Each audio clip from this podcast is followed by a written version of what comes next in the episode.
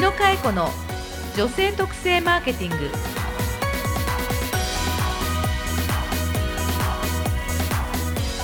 こんにちは。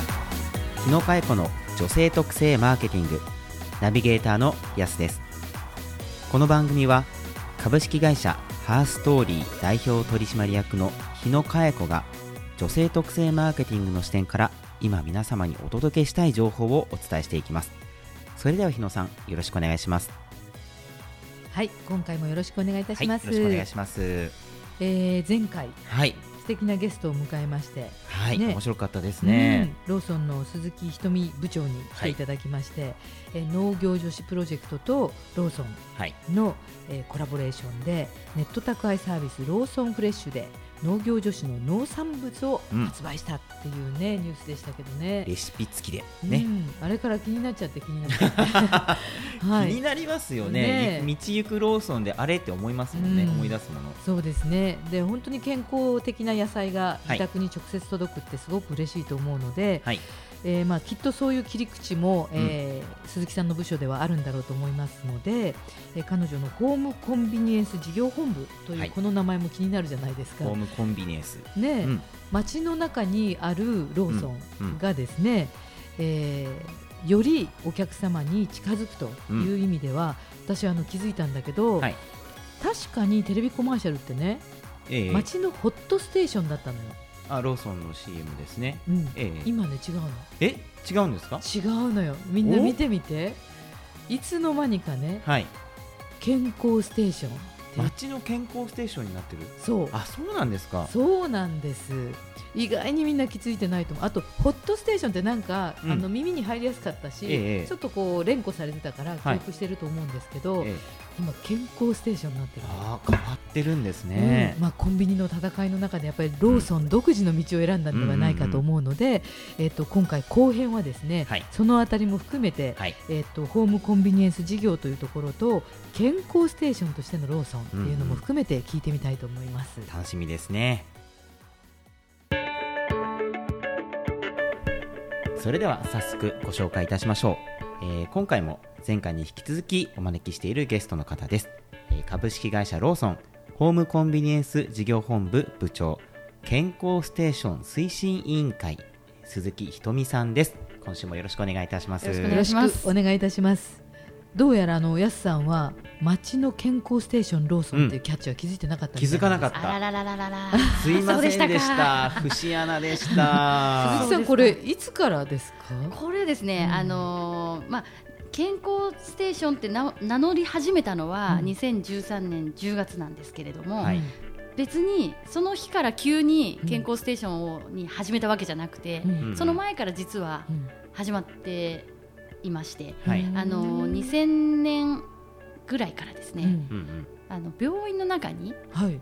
病院病院の中に売店って必ずあると思うんですけど、はいえ。ーその中うにん。1号店としてうん。ローソンが入ったっていうのが2000年あーなんかちらっと見たことがあるかもしれはないいですね。やっていて、ええ実はローソンあ病院の中にあうん。るコンビニエンスストアはい。ええの、えっとね6割ぐらいはローソンです。ああそうなんですか、え本当に？シェアナンバーワンみたいな、え感じです。そうぐらいなんですか。あのーうんうん。そのまあ、健康を意識したというかですねその病院さんの中にあるうん。そのどういう、まあ、科があるのか、はい。どういうお客さんたちが来てるのかっていうのは、うんはい。あの店を、まあ、普通にえ街に出す時も同じですけれども、はい。病院の中に出す時は特にですね、はい。うん。どういう患者さんが多いのか、うん。通院なのか、うん。そこに寝寝泊まっているのか、うんはい。みたいなことっていうのも考えながら、はい。あの作っていくオリジナル、まあのコンビニなので、はい。はい。それを意識し始めてやったのが2000年から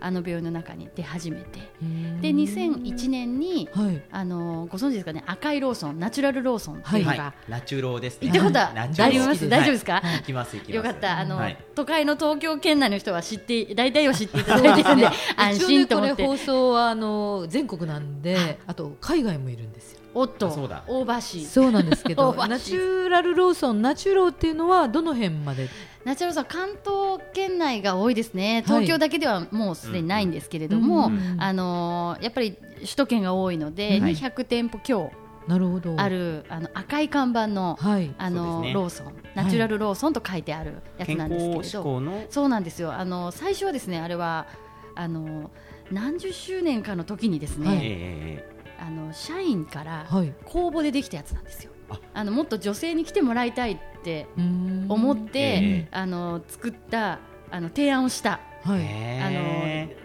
まあ、ナチュラルローソンっていう名前にはあその後決まりますけれど、うんうんそれであの社内コンペをして優勝したやつなんです。そうだったんですか。そうそれでじゃあやってみようってことで推進プロジェクトになって、はい。それが本当にあのまだまだ息づいてるっていうののうん。あの最初の1号店がいたのが2001年、なるほど。はい、でその時にうん。美と健康っていうのをテーマにはい。ああそうだったナチュラルローソンやり始めてるのでうん。あの急に2013年健康ステーションだって言い始めて、うんうん。あの舵を切ったわけじゃなくてうんもともとそういうのを意識し始めて、うん。あのやっとこそ言い始めたと。なるほどでまあ、あの皆さんがあの、はい。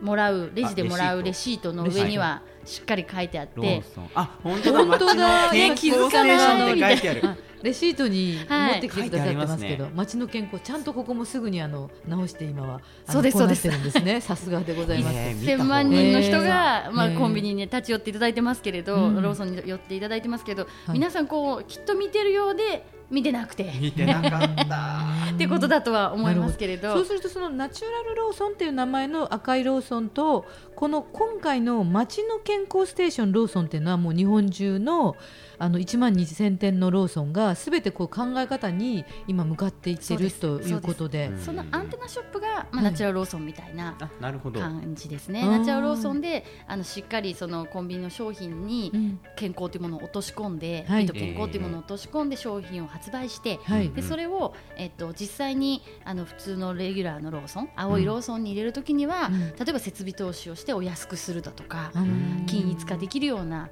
ことをしていくだとかっていうことをして、あの出していくっていう,、うん。こうナチュラルローソンからローソンにものがあの流れていくような仕組みですね。でその前にはあの成城石井さんもお仲間に、うん。うんはい。なりましたんではい、成城石井さんは実はそのスーパーフードと呼ばれるようはない。海外からだったり、うんあののガン付けがすごくお上手で、あのそれを実際にはい。売って、そのまま売ってらっしゃいますけれど、うんそれをあのナチュラルローソンではコンビニ商品化するという、ねあのよくあの会長の玉塚も言ってるラボラトリーだと。いうふうに、はい、っていう表現をよくしてますけれど。うん。っていうような流れがあって、はい。あの全国の青いローソンに来られるお客様にも健康っていうのを届けたいんだという、あの気持ちの表れでこれ発表された時は実は社員もちょっとびっくりしちゃったんですけどおおみたいな。もう健康といそうですね。そこまでいくいくかと、うん、うん。そのそれまでのホットステーションもうん。いろんな意味があって、うん。あのうん。我々社員もしっくりきてたところもあったりしたんですよね、うん。そのあったかいホッとするのをホットだったり、そうですね。うん。ホットな情報だったり、はい。ホットなそのなんだ食べ物、うん。あ店内で揚げてたりとかする、うん。ホットな商品もありますよっていうようなうん。いろんな意味がこもったホットだったりしたので、うん。あのここここに来て買えるんだみたいなうん。とこは正直ありましたですけど、うんへ今はこれで、うん。あのしっかり健康っていうのを伝えていきたいっていう思いはありますですね。ーそうするときっとそのローソンさんを通じて美味しいものがこれからどんどん健康的なものが食べていけるということだと思うんですが、えーさらに鈴木さんの、えーお仕事の部署は、はい。ホームコンビニエンス、ね聞き慣れ。はい、ホームコンビニエンス。ス。家がコンビニ？どういうことなんえですか？っとですね、はい。あの基本的にはその1万2000点はお店なので、はい。そこに来ていただいて便利を感じていただく、うん。まあ、あのコンビニエンスインストアみたいな感じだと思うんですけれど、はい。ホームなので、うん。家でもうん。あのうん。便利を感じていただけるような、うん。あの事業を考えていくとうんいうような意味でホームコンビニエンス、まあ、事業部とはい。いうような、あの部署が立ち上がりまして。はい。でやってることとしてはあのローソンフレッシュっていうあのネットスーパーですね、はい。みたいなものあの直接お客様に届けるっていうこととか、あとは逆にお店がありますから、そのお店からお客さんの自宅へ届ける。ええあええ宅配を。だったり、はいはい。をやらやらせてもらったり、もしくはあの移動販売という形であの移動販売？まはい。あのどっか集まってもらってですね、ええ。そう集まってるところに行ってそこで売るみたいなことも。例えばそのお祭りの場所とか。お祭りだっていいと思いますし、あの大学祭とか、はい。大学でもややらせてもらってますね。それにはいろんなものを載せていって。載せてもミニチュアコンビニみたいな感じであの行かせてもらってるんですけどそれってその、まあ、買い物困難者って呼ばれてるようなところだけが困ってるのかっていうとそうでもなくて、コンビニがあるところにはいっぱいありますけど、はい、ないとこには一気にないみたいな のってありますよね。あれ何なんでしょうねみたいなのあるじゃないですか。ありますね。それにはいろいろ隣もみたいなそうです。理由があってやっぱりそのある程度の見込みがないと店って作れないじゃないですか。で、あのニーズがあるなって思われてる人がたくさんいるようなところとかっていうのはいっぱい皆さん目をつけられるんですけど、例えば工場とかみたいなとこっていうのはお昼休みって1時間しかなくてその1時間のうちに食べなきゃいけない。だからそれ以外のもうタイミングで店が開いてても閑古鳥ですよね、だからその間の時だけ売りに来てよと。いうようなパターンっていうのもあったりあとはあの老人ホームさんであったりとかっていうところがあの今どんどん増えていってると思うんですけれどそこのあの選ぶ楽しさだとかみたいなやつをはい。あの自然のいいところに例えばあって、えー、そこからあのコンビニまではちょっと遠いのよということだったりするとそこにあの、まあ、車でも何でもいいですけど、はい、行ってでそこで会話をしながら商品を選んで買ってもらうみたいなことっていうのができるっていうあの、まあ、家じゃなくても、うんうんうん、コンビニの方からお客様のところに行ってくれるっていうところですね、はい、ラストマラストワンマイルとかねよく言われてますけど、ええ、まあ、それのあの、うんうん、考え方。なるほど。それをあの展開している部署ということなんですかね。そうですそうです、はい、そうするとあの例えばうちの団地に来てよとかそういうのって頼めるんですか？それともそちら側からこういうところにやっていきたいなとかってやっぱり、団地に来てよもありがたいですね。あそうなんそういうお声もあります。へえ実際あるんだ、はい、例えばため試しにですけれども、えー、UR さんみたいなところが、えー、あの結構大規模で展開されていてそうですね。1000個とかあって、うん、でそこにあの例えばあの週1回来てみるっていうのはどうなんだろうっていうので、うん、一緒に車で出させてもらって、回ってみるみたいなこともやらせてもらいましたし、あのこちらからはその例えばあのケアマネージャーさんというんですかね一緒に、はい、あの、うん、買い物で付き添ってこられたりされる方にお声がけすることもありますし。普通にカスタマーセンターに来てくださいみたいな電話もあ ります。なるほど。あの実際どうなんでしょう、まあ、一般的にみんな少子高齢化といって高齢者も増えていますから確実にやっぱりこういう需要といいますかあのローソンとしてはこの事業はどんどん大きくしていきたいというもとそうですね。どの形がいいのか、はい、その町にはどのパターンが合ってるのかっていうのはあると思うんですけれど、えーはい、あの店ができるんだったらもう店を作った方が当然いいと思うんです、うん、いろいろインフラも整いますし、はい、いいと思うんですけれど、あのそれが例えば店ができないからって言って、そのニーズをあのそのままにしておくんではなくて、えー、その一つの形として宅配だったり、うん、移動販売だったりっていうのが、うん、あの方法の一つとして、はい、あのあるんであればその町の人たちがもしそれで便利になったりするっていうことであれば、あの方法としてありますよというような感じかなと思って。なるほど鈴木さんじゃ全国飛び回っておられるんですか？行く。結構 農業女子も見ながらね 農家も見ながらそうですね。田舎も回りながら、はい、ね。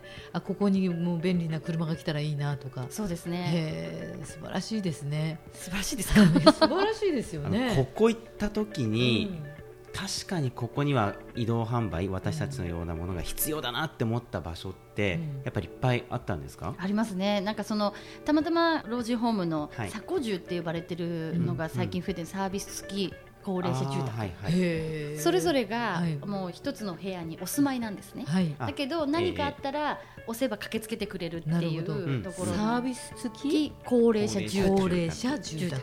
鎖高住ってなんかよく、あの言われてるんですけど、あのそういうところのあの方であったりとかっていうのが、まあ、電話いただいてカスタマーセンター電話いただいて、あじゃあ見に行きますって言って行ったんですけれど、その時にあのおばあちゃんが、あのもう買い物をして帰ってきてたんですけど、はい、お弁当だったんです。お弁当ね、はい、だからそれをお弁当だけ買いにわざわざ外に出て行かれてたので、うんうん、例えば散歩しがてらだったらそれはそれでいいと思うんですけれど、えー、もっと便利にいろんなものがあの揃えられたら、うん、もっとこのおばあちゃんは喜ぶだろうなとか便利って思ってくれるだろうなって思った時に、あこれはやった方がいいことなんだろうなって思って。なるほど。実際にその買い物買い物袋を見てあって思うところが、あもっと便利になるはずだなとか。でもまあ散歩がてら行ってるかもしれないんでその人、うん、そうですね、うん、いろいろだとは思います思うんですけどそういう選択肢のが増えてもいいんじゃないかなっていうふうに思ったりしましたですね。なるほどね。あとあのローソンさん私ね、見るとあの私パンが大好きでね、いろんなパン食べるんだけどあのカロリーがねとてもあの糖質オフしてるようなパンとか食べたことあるんですか？あもうしょっちゅう選びます。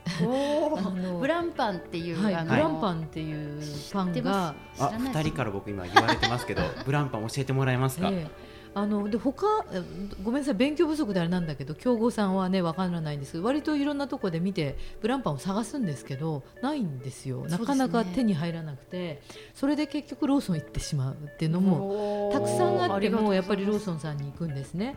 あのカロリーの低いパン。カロリーが低いパン、ね、糖質を抑えた。抑えたパン。なんですけど、あのブランって言って小麦とか、ええ、あの米の外皮を、あの細かく砕いてパンにしてるものなんですけど、それをするとですね普通だとパンつくパンを食べると、あの糖質を何十グラム取っちゃうものになっちゃうんですけど、そのパンだと1個あたり2.3グラムですよみたいな糖質がですね。今こう周りでねちょっと糖質オフダイエットとかしてる方も聞くんですけど、でもパン大好きなので、もちろん普通のパンも食べるんですけども、糖質オフっていう意味で言うと、あのローソンさんのそのねブランパンはでしかも種類がたくさんあるんですよ。そうなんです。甘いも辛いも用意してますので。そうなんですか。甘いのイコールなんかダイエットじゃないんじゃないと思うのもう食べたくなるじゃないですか。えーすね、その時ねブランパンの甘いパンを食べると。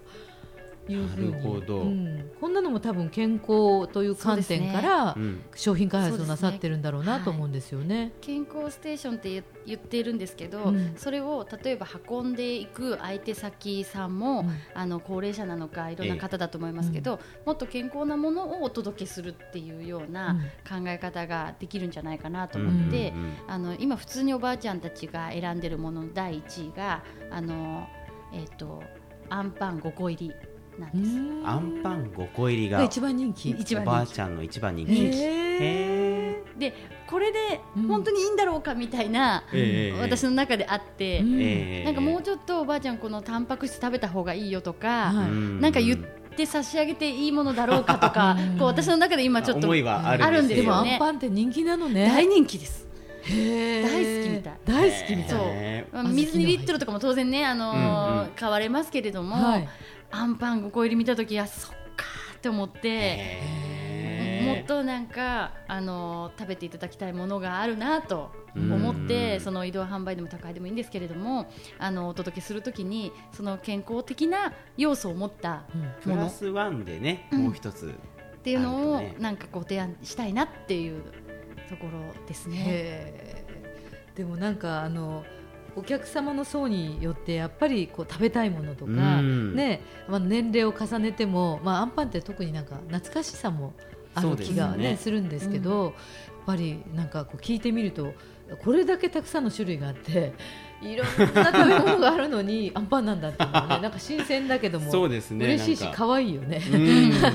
可愛いですよね、うん、やっぱそれ選びますかねそうですよねあのまあ今日いろいろお話聞いて約2回あの来ていただきまして前編後編だったんですけれども、まあ、最後にですねあのあのまとめとなってくるんですけどもあの、まあ、ローソンを代表してというと大げさになっちゃうでしょうから今日まあ鈴木さんが来ていただいているあのお仕事としては、えっと、最初前半は農業女子プロジェクトとローソン、はい、えそして今回はあのホームコンビニエンスという事業部としてねお話をいただきまして、まあ、この分野でえ今後どのようなことをしたいとか、えしていこうとされているか、機密な範囲も聞きたいなっていうぐらいなんですけど 番組としては、まあ、言える範囲で教えていただければ、はい、ぜひよろしくお願いします。やっぱりそのローソンがご提供できるものっていうのがいっぱいあるんだけれども、うん、その中を何をチョイスをして、うん、どういう方法で誰に届けるかっていうのがあのあっても知らなければ届かないしそうですね。ね伝えてるのにあのそこにいなければ誰もわからないみたいなところがあるので、うん、あの店に来ていただくだけじゃなくてそのまあ、いろんな方法でお伝えをしていって、それが日本の何何らかの課題を解決できるっていうようなあのことをずっとやっていきたいなと思っていて農業女子もそれを一つのあの社会課題の解決だと、うん、あの大げさながらね、大げさなんですけどあの考えてみるとどどうだろうとか、うんうん、そのあの例えば高齢者の方々の買い物状況だったりとか、うんうん、それってもっと便利になったり、うん、もっとその健康的になったりっていうことっていうのが考えられるよねとかっていう、うん、その届ける方によってローソンが持っているものっていうのをどのように届けていくかを伝えていくかっていうことをやれればいいなと思っているんですけど、素晴らしい。ぜひ実現していただきたいです、ね、なんだろうねそれ。でも伝わってきますね、うん、本当に思いというか熱量がね。熱量。はい。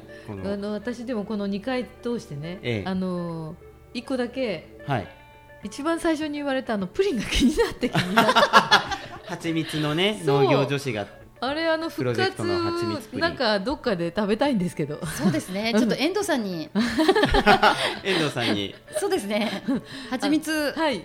ぜひともそういうこう蜂蜜プリン作りましょうか。ね1年目で、ね、企画が終わりました。で、はい、終わって2年目ですというよりもなんかあの、うん、いいものはぜひ残していただきたいなというのもお願いで。わかりましたちょっと遠藤さんと。はい。ちょっとうちも子供に食べさせてあげたいですそのプリンは。ねなんかその考え方もお母さんらしいし、うん、なんか実際もう何回も食べてもらって蜂蜜が消えているっつって 怒られて消えてますかっつってやったり 何回もして最終的にはお家に持って行ってですね、うん、商品開発メンバーが持って行って、食べてもらってうんって言ってもらったものだったんで思い入れは多分その私だけじゃなく携わった商品開発メンバーと、あとはマーケティングのメンバーもいるんですけれど、そういう方々はまたあのやりたいねっていう、すごいこう私が思った以上に共鳴してくれてですね。なんかそれがすごいなんか実は嬉しかったみたいなところがあったりするので、あなんか一緒にやろうっていうことがあのいいことだとみんな一緒にやってくれるんだと思って、そうですね。組織の中でね、あのこれだけ人を動かさないとなかなかできないという体制だと思うんですけども、なんか素敵な話を聞きましたのでまたプリンができたら、はい、プリン。あの ご連絡をいただければ、はい、あのまた番組に来ていただいて一緒に食べましょう。食べながら宣伝していきたいと思います。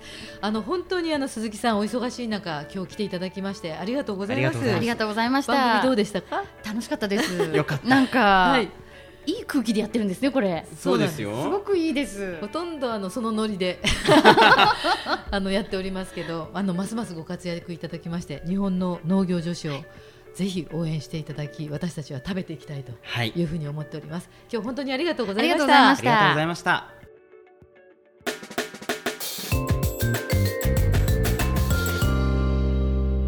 恵子の女性特性マーケティング。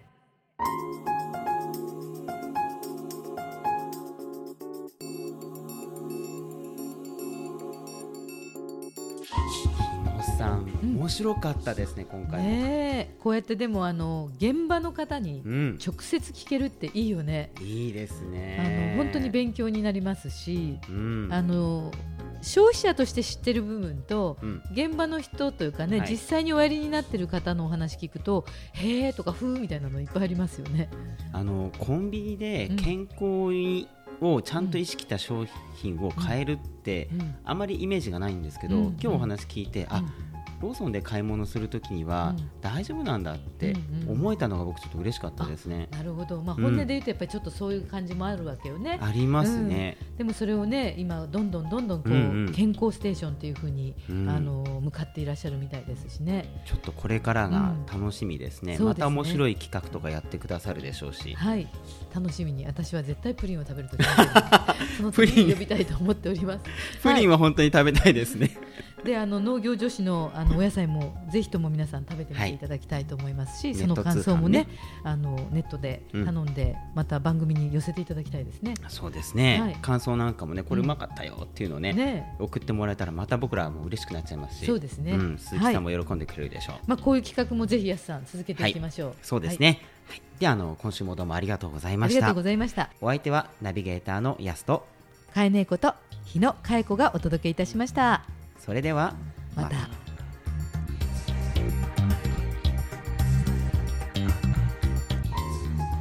日野かえ子の女性特性マーケティング。番組へのご意見ご感想は Facebook 日野かえ子のポッドキャストというタイトルから検索してお送りください。